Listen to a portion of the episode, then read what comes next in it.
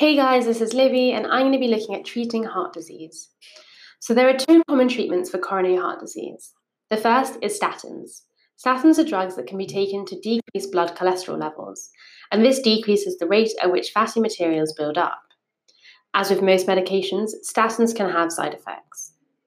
And the second treatment for coronary heart disease are stents. Stents are inserted in order to keep coronary arteries open.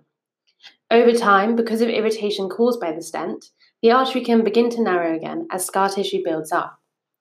Drugs must be taken to prevent blood clotting or solid lumps of blood forming on the stent.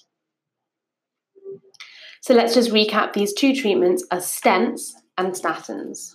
One is a physical structure inside the coronary arteries, and statins are drugs. So the two main treatments, just again, are stents and statins.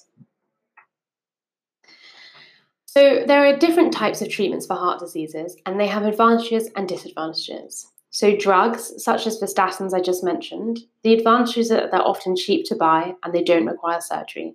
However, they may have side effects, and the patient has to remember to take them.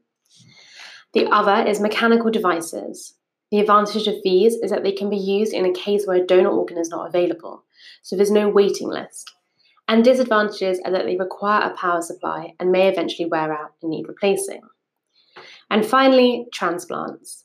Successfully transplanted organs won't wear down and will function like the replaced organ, but the disadvantages of them are that they require a suitable donor and immunosuppressants, which are drugs that reduce the effects of the immune system and therefore increase the risk of the patient getting another disease. So let's just recap on these um, the different treatments and their advantages. We know that transplants don't wear out and function like the replaced organ.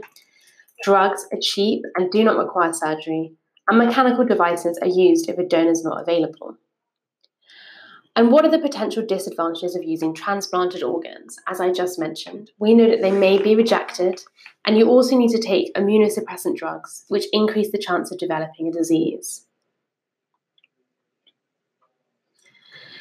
So let's just recap on the role of immunosuppressant drugs and why this could be a disadvantage. It's because they're used to stop the patient's immune system from rejecting a new donor. However, because you have a lower immune system, you're also not protecting yourself from colds and other diseases.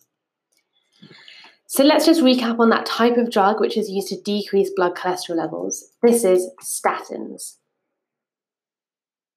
That's everything for treating heart disease. Thanks very much for listening.